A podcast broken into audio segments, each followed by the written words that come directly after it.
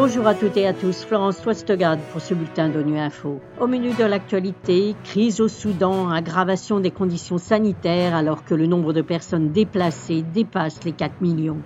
Haïti, les femmes et les enfants menacés par les enlèvements des groupes armés.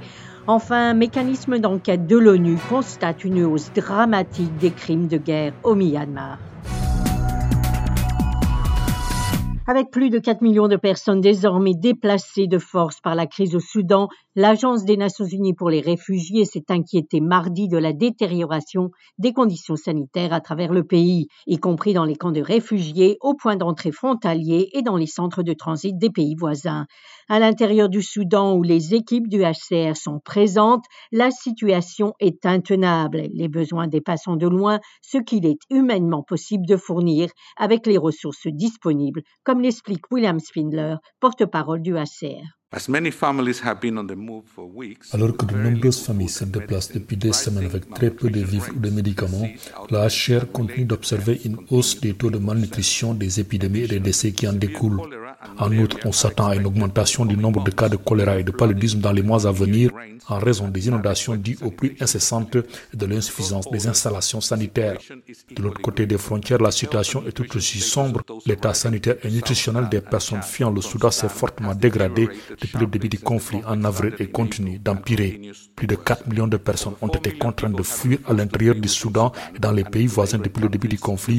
Parmi elles, près de 700 000 réfugiés et demandeurs d'asile ont fui vers les pays voisins et 195 000 Sud-Soudanais ont été contraints de retourner dans leur pays.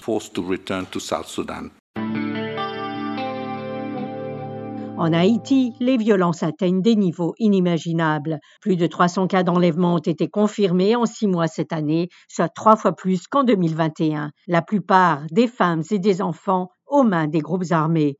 Même s'ils sont relâchés ou ils arrivent à s'échapper, ils ont peur, peur de rentrer et exposer leur famille aux représailles, peur d'être pris à nouveau.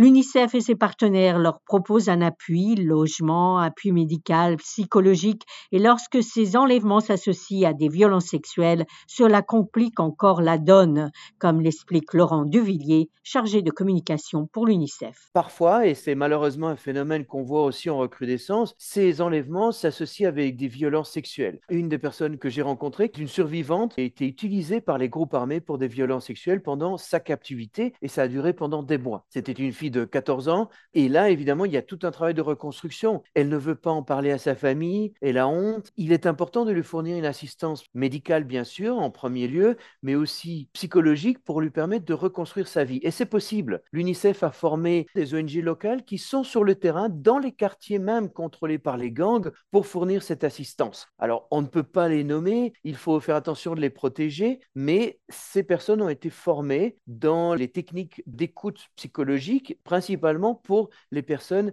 qui sont survivantes de violences sexuelles, qui sont particulièrement à risque et qui demandent une assistance psychologique particulière. C'est de pouvoir reprendre goût à la vie et le goût d'un lendemain et d'un futur.